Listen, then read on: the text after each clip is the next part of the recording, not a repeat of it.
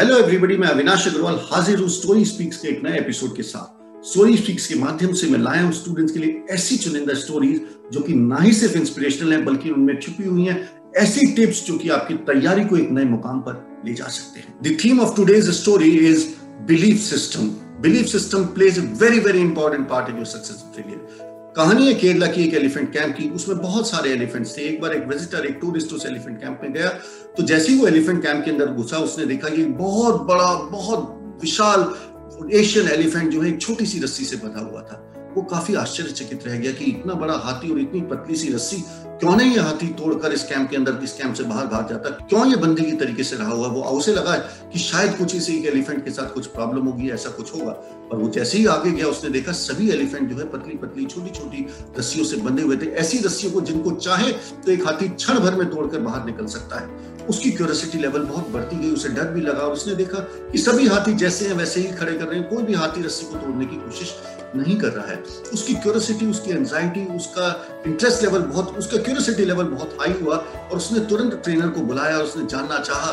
उसने जानना चाहा कि ऐसा क्यों है सर कि ये हाथी, ये जानते हुए कि भी इस रस्सी को तोड़ सकते हैं कि क्या ये रस्सी बहुत कमज़ोर है, इसको तोड़ सकते हैं, पर तोड़ने का तोड़ने की बात तो छोड़िए, प्रयास भी नहीं कर रहे हैं। तो ट्रेनर ने उसको समझाया, जब इन हाथियों को इस कैंप के अंदर लाया गया था तो वो बहुत छोटे छोटे बच्चे थे और उस वक्त इन्हें इन्हीं रस्सियों से ही बांधा गया था। उस वक्त उन्होंने रस्सी तोड़ने की भरसक प्रयास किया, पर तब वो छोटे थे। रस्सी उनके लिए काफ़ी मज़बूत और काफ़ी काफ़ी मज़बूत और काफ़ी स्ट्रॉन्ग थी। उन्होंने काफ़ी प्रयास किया, पर वो रस्सी को नहीं तोड़ पाए। और कुछ समय के बाद उनकी बिलीफ सिस्टम सेटअप हो गया कि this rope is too strong for them और वो इस रस्सी को कभी भी नहीं तोड़ पाएँगे।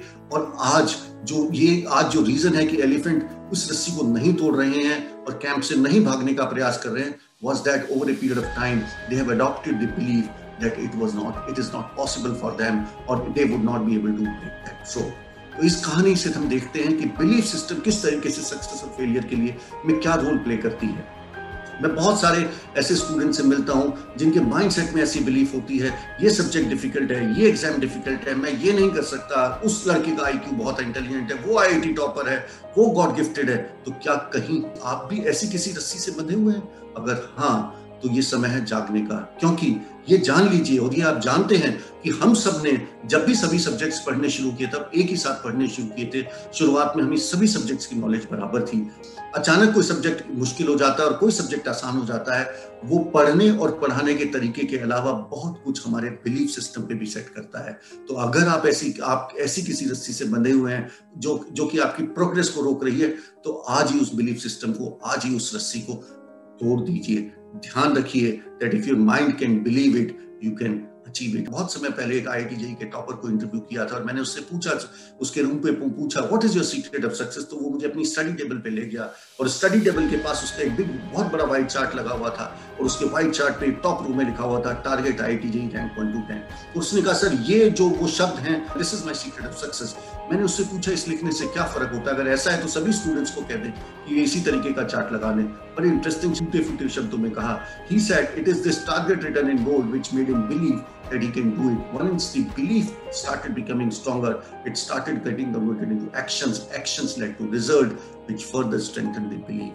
So, dear friends, what I'm trying to tell you, no matter how much the world tries to hold you back, no matter how much the world tries to feed you negatively, always continue with your belief that whatever you want to achieve is possible.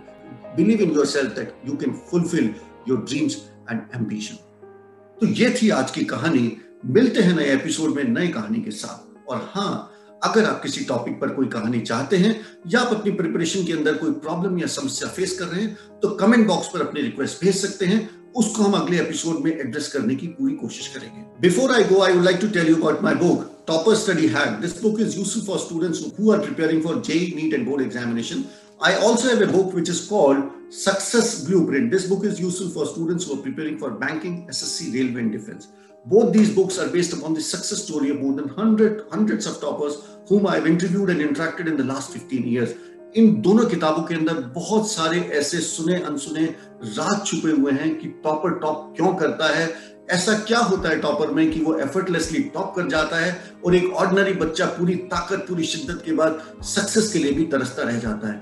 ये books ना ही सिर्फ़ inspirational है, बल्कि बहुत सारे toppers के study secret भी आपसे शेयर करेंगे। इसमें हम बात करेंगे कि टॉपर्स किस तरीके से गोल सेटिंग करते हैं, किस तरीके से प्लानिंग करते हैं, किस तरीके से प्रॉब्लम सॉल्विंग स्पीड को बढ़ाते हैं, किस तरीके से अपनी स्पीड और स्ट्राइक रेट में बैलेंस करते हैं। कैसे ऑब्जेक्टिव टाइप पेपर को अटेम्प्ट करते हैं? क्या डिफरेंट स्ट्रैटेजीज हो सकती हैं? रिवीजन को कैसे करना है? एग्ज़ाम से दो हफ़्ते पहले क्या करना है? दो महीने पहले कैसे करना है?